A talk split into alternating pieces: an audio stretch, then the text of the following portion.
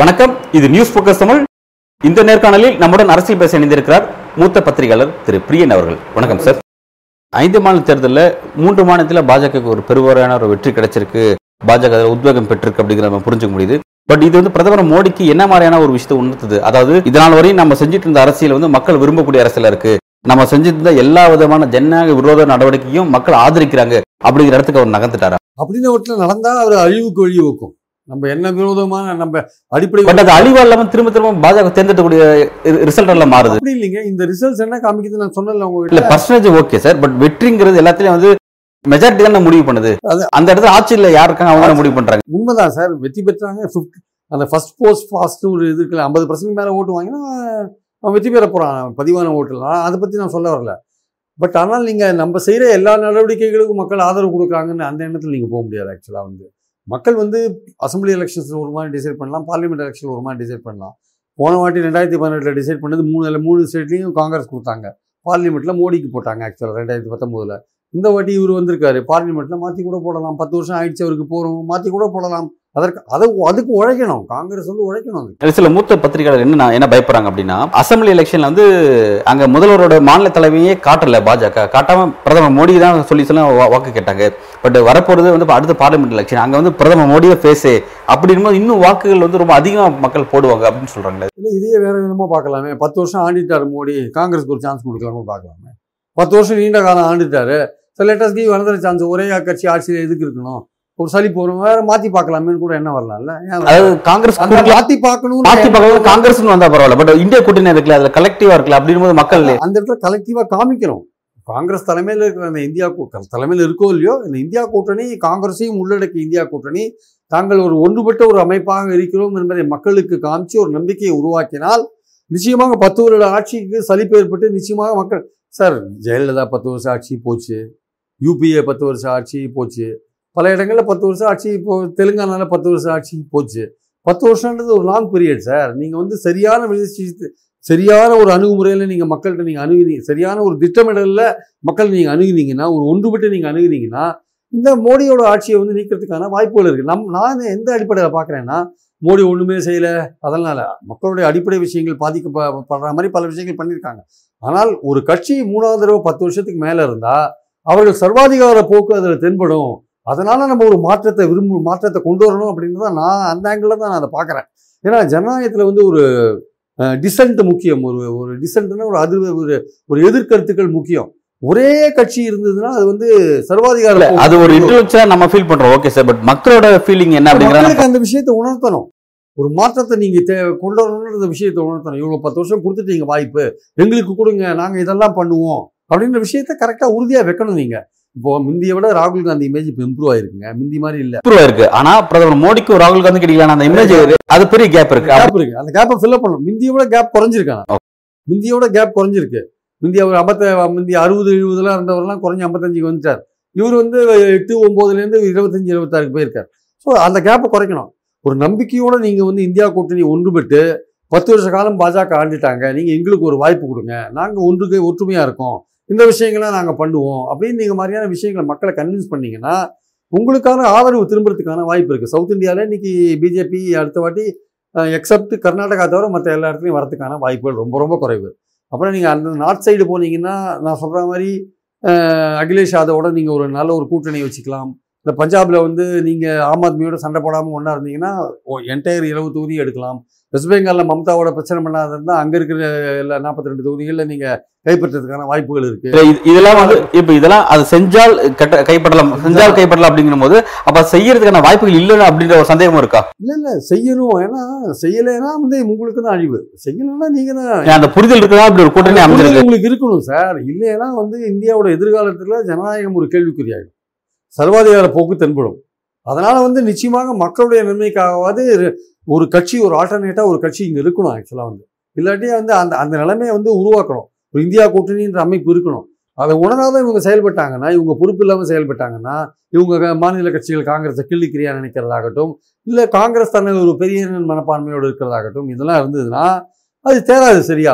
ரெண்டு பேரும் ஒருத்தருக்கு ஒருத்தர் கோஆர்டினேட் பண்ணி வேலை செஞ்சீங்கன்னா உங்களுக்கான வாய்ப்பு இருக்குது ஆனால் இது நடக்கவே இல்லை வச்சுக்கோங்களேன். சப்போஸ் மம்தா ஒரு பிரச்சனை பண்ணுறாங்க இல்லை அகிலேஷ் பிரச்சனை பண்ணுறாங்க இல்லை இவர் கெஜ்ரிவால் பிரச்சனை பண்ணுறாரு காங்கிரஸோட சரியான அண்டர்ஸ்டாண்டிங்கில் வரமாட்டேனார் அப்படின்னா காங்கிரஸ் வந்து இது ஏற்கனவே தன்னோட இருக்கிற கூட்டணி கட்சிகளான திமுகவோ ஆர்ஜேடியோ இல்லை என்சிபியோ இந்த மாதிரி கட்சிகளோட கம்யூனிஸ்ட் கூட வரமாட்டாங்க போட்டுருக்கு அவங்களும் கேரளாவில் பிரச்சனை பண்ணுறாங்க தைரியமாக துணிஞ்சு ராகுல் காந்தியை chief prime minister candidate announce பண்ணி களத்தில் குதிக்கிறது பெட்டர் ஒரு ஆல்டர்னேட் வச்சு நான் இருக்கோம் நாங்கள் இதெல்லாம் பண்ணுவோம்னு குதித்து ட்ரை பண்ணி பார்த்துடலாம். மேக்சிமம் முயற்சி பண்ணணும் இந்தியா கூட்டணியை. வரலை மம்தாவோ கெஜ்ரிவாலோ இல்லை அகிலேஷோ இல்லை கம்யூனிஸ்ட்டுகளோ இல்லைங்க நாங்கள் இந்த தேர்தலில் நிற்போம் உங்களுக்கு காங்கிரஸ் சீட்டு கொடுக்க மாட்டோம்னு பிரச்சனை பண்ணாங்கன்னா? இல்ல இப்ப அவங்க எல்லாம் வந்து இந்திய கூட்டணி நோக்கி காங்கிரஸ் நோக்கி வந்தாங்க. பட் இந்த ஐந்து மாநில தேர்தலில் காங்கிரஸோட மனோபாவத்தினால தான் அது ஒரு சலசலத்து போய் அந்த இடத்துல இப்போ காங்கிரஸ் கொஞ்சம் தப்பு பண்ணிட்டாங்க ஆக்சுவலாக அந்த இடத்துல காங்கிரஸ் வந்து ஓவர் கான்ஃபிடன்ஸ் அது இந்த ரீஜனல் காங்கிரஸோட ரீஜனல் லீடர்ஸ் இருக்காங்கல்ல அவர்கள் செஞ்ச வேலை. அவங்களால தான் மேலிடம் வந்து அந்த இடத்துல வந்து ஸ்ட்ரிக்டாக ஹேண்டில் பண்ணி இப்போ இந்த இடத்துல வந்து பாஜக பொறுத்த வரைக்கும் பாஜக அப்பர் எண்ட் அதாவது அப்பர் எண்ட் ரொம்ப ஸ்ட்ராங்கா இருக்கு. டெல்லி தான் ரொம்ப ஸ்ட்ராங்கா இருக்கு. மாநிலங்கிறது வீக்கா இருக்கு. பட் இது அப்படியே இதுல உல்டா காங்கிரஸ் இருக்கு. அதனால மேலிடம் வந்து ஸ்ட்ராங்காக இருக்கணும். தன்னோட கீழே கீழே சொல்ற கருத்தை மதிக்கணும் சார் பட் அதே சமயம் கட்சிக்கு எது நல்லது எப்படி போனால் வின் பண்ண முடியுன்ற மேலிடம் சொல்ற விஷயத்தையும் அவங்க லோக்கல் கண்டிஷன் அவங்க சொல்லுவாங்க. இவங்க வந்து இல்லை இல்லை ப்ராட் பேஸ்டாக நம்ம சில விஷயம் பண்ண வேண்டியிருக்கு இதை ஒத்துக்கோங்கன்னு சொல்லணும். சொன்னி இப்போ. நீங்கள் ரெண்டாயிரம் ஓட்டை ஒரு ஆறு ஏழு தொகுதியில் வாங்கியிருக்கான் சார் எஸ்பி மத்திய பிரதேசில் நீங்கள் அவனை சேர்த்துட்டீங்கன்னா ஒரு இமேஜ் கிடச்சிருக்கும். ஒரு பத்து தொகுதியில் நீங்கள் கூட வின் பண்ணியிருக்கலாம் ஒரு இமேஜே கூட ஏறி இருக்கலாம் அது மாதிரிலாம் நீங்கள் பண்ணும்போது நீங்கள் அதெல்லாம் நீங்கள் வந்து மேலிடம் தான் அதெல்லாம் பண்ணணும். அது மேலிடம் பண்ணாத விடும்போது கீழே இருக்கிறவன் வந்து அவன் அவன் செல்ஃபிஷாக தான் செயல்படுவான் அவனோட நன்மைக்காகவும் அவன் குடும்பத்தோட நன்மைக்காகவும் செயல்படுவான். அவன் திக்விஜய் சிங்கும் கமல்நாத்துக்கும் சண்டை நடந்து தான் இருக்கும். சச்சின் பைலட்டுக்கும் இவனுக்கும் கெகலாட்டுக்கும் கடைசி நாள் வரை மோதல் போயின்னு தான் இருந்தது. சரி, இந்த பிரச்சனை வந்து எல்லா கட்சியிலும் இருக்கு. பாஜக இது பெரிய அளவில் இருக்கு. வந்து அவன் ஓரம் கட்டினான் சமான தூக்கி ஓரம் கட்டினான்ல வசுந்தரா சிந்தியா வாய முடின்னு வேலை செஞ்சால பேசினால அதாவது? அவ அது பண்ணுவான் இது பண்ணுவான் இப்போ பேசாம வேலை செஞ்சு தேர்தல் வேலை செஞ்சாங்களா இல்லையா அந்த அம்மா?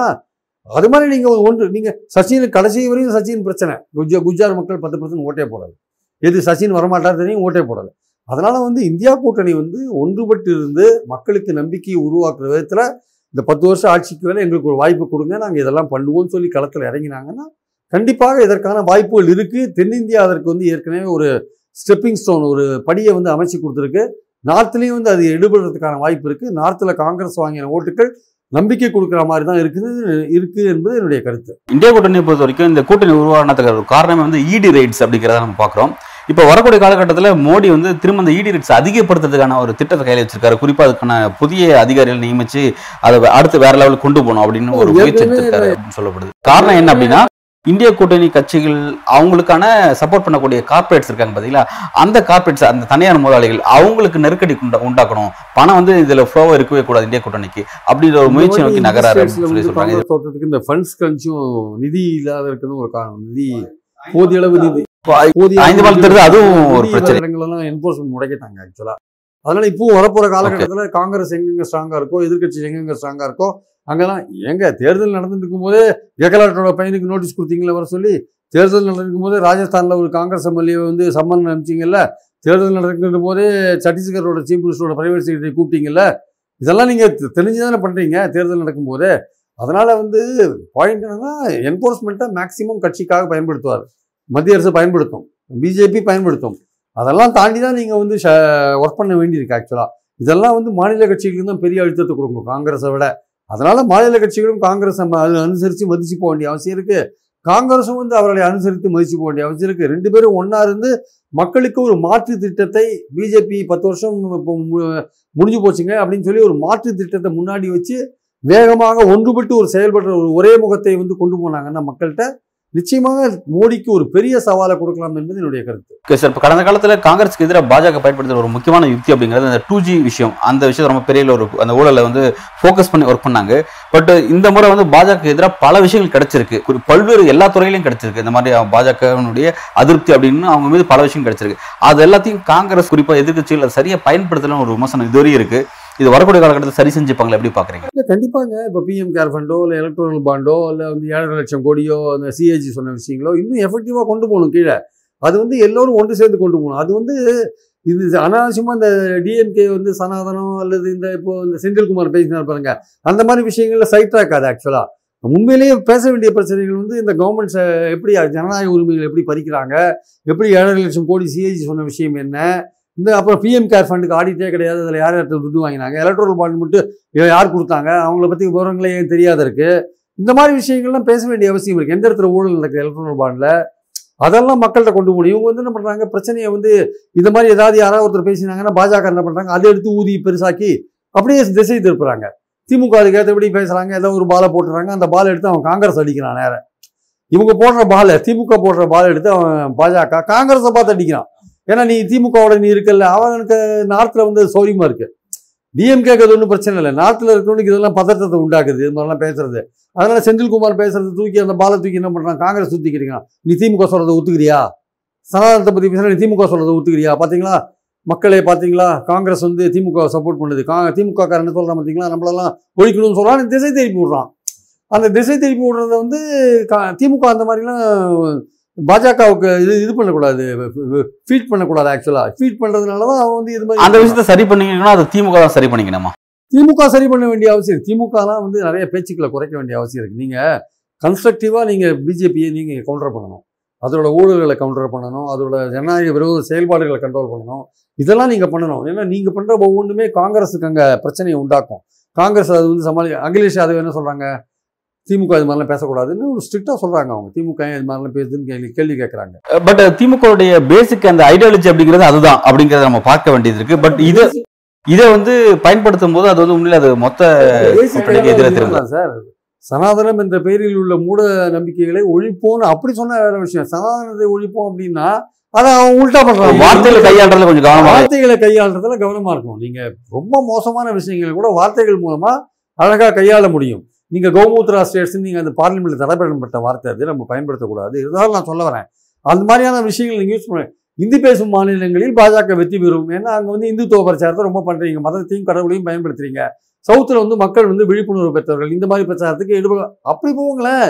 நீங்கள் எதுக்கு அந்த ஸ்டேட்டில் தான் ஒரு வார்த்தையை சொல்லி அந்த ஸ்டேட்டில் தான் வந்து எடுக்கும்னா அது வந்து இந்துக்களை புண்படுத்துகிற மாதிரி இருக்குன்னு அப்படியே மாற்றுறானுங்க உல்டா பண்ணுறானுங்க ஸோ ஸ்டாலின் வந்து இவங்களெல்லாம் கண்ட்ரோல் பண்ணி வைக்கணும். அதிகமாக பேசாதீங்கன்ட்டு.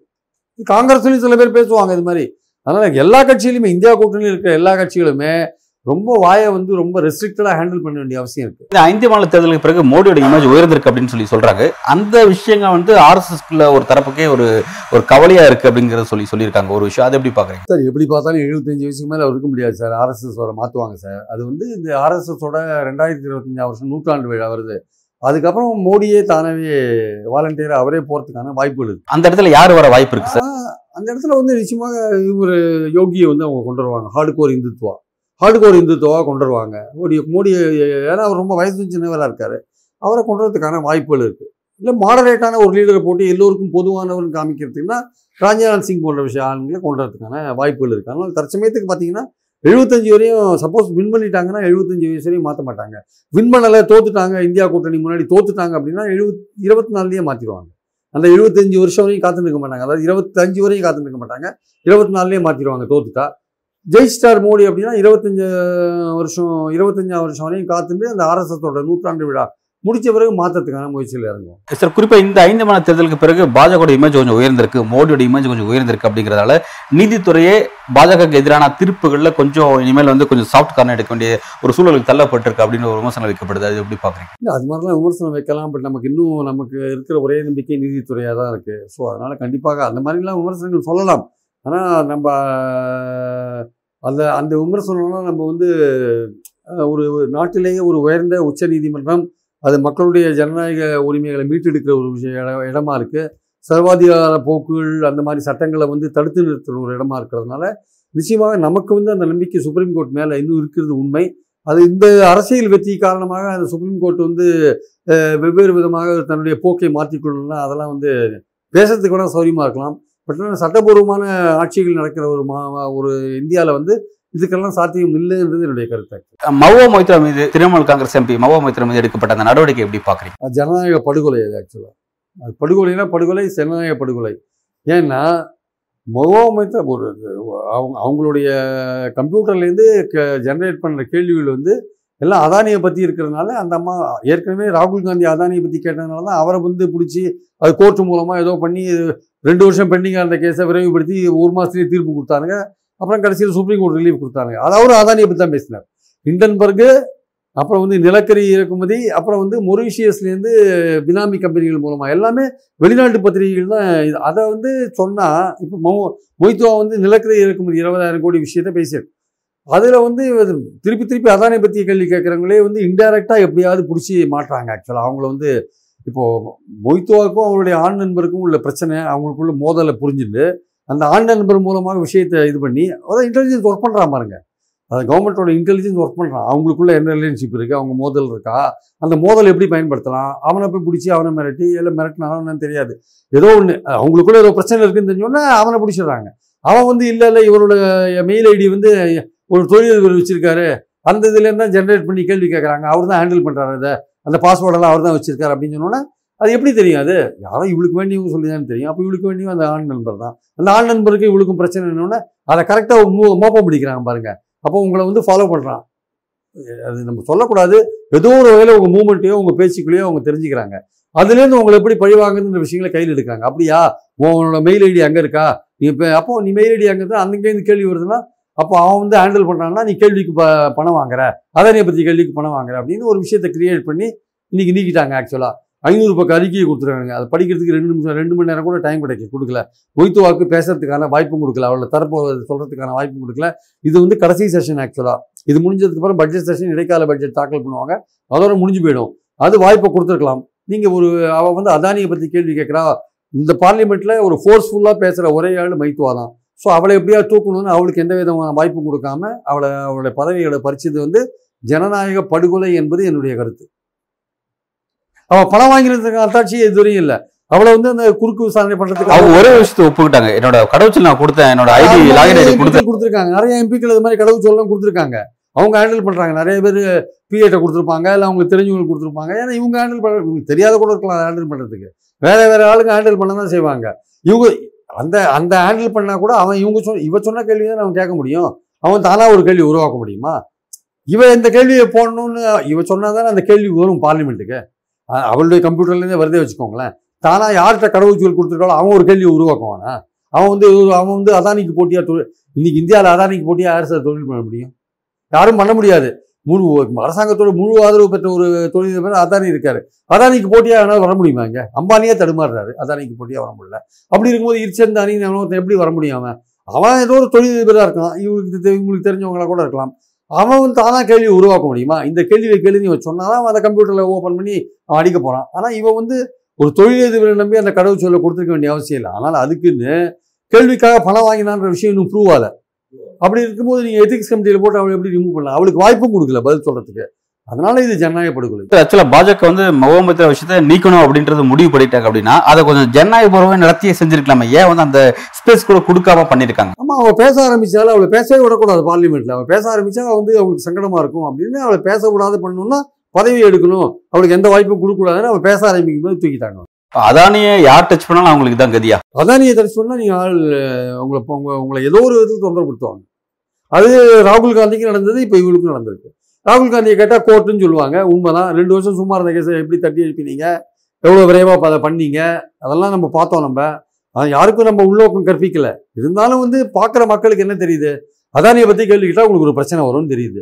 அது இந்த இது நடந்த மொய்த்துவா விஷயத்தில் இது நடந்திருக்கு. இந்த அதானி விவகாரம்லாம் வந்து வரக்கூடிய எலெக்ஷன்ல பாஜக எதிரொலிக்காது அப்படிங்கிறது பாஜக உண்மையா நம்புறாங்களா? ஆமாம் உறுதியாக நம்புறாங்க. மக்களுக்கு கீழே இருக்கிறவங்களுக்கு அதை பற்றிலாம் ஒன்றும் பெரிய கவலை இருக்கிற மாதிரி தெரியல. ஏதோ மிடில் கிளாஸ் சோஷியல் மீடியாவில் இருக்கிறவங்களுக்கு தான் அதை பற்றி கவலை இருக்குது ஆனால் இந்த நடுத்தர மக்கள் ஒரு மேல்தட்டு மக்கள் அவங்க மத்தியிலும் இந்த விஷயங்கள் இருக்குது ஆனால் அவங்க என்ன நினைக்கிறாங்க? உண்மையிலேயே ஓட் பேங்காக இருக்கிற கீழ்த்தட்டு மக்களுக்கு இதெல்லாம் போகாது அப்படின்னு அவங்க நினைக்கிறாங்க. பாஜக நினைக்கிறாங்க. ஆனால் திருப்பி திருப்பி ராகுல் காந்தி இதை பேசுகிறார் கீழே கொண்டு போகிறாரு அவ்வளோ தூரம் அது எடுபடுதான்னு சொல்ல முடியுது. பல்வேறு கேள்விகளுக்கு ரொம்ப ஆழமாக விரிவாக உங்களோட கருத்துக்களை வழங்கியிருக்கீங்க. மிக்க நன்றி.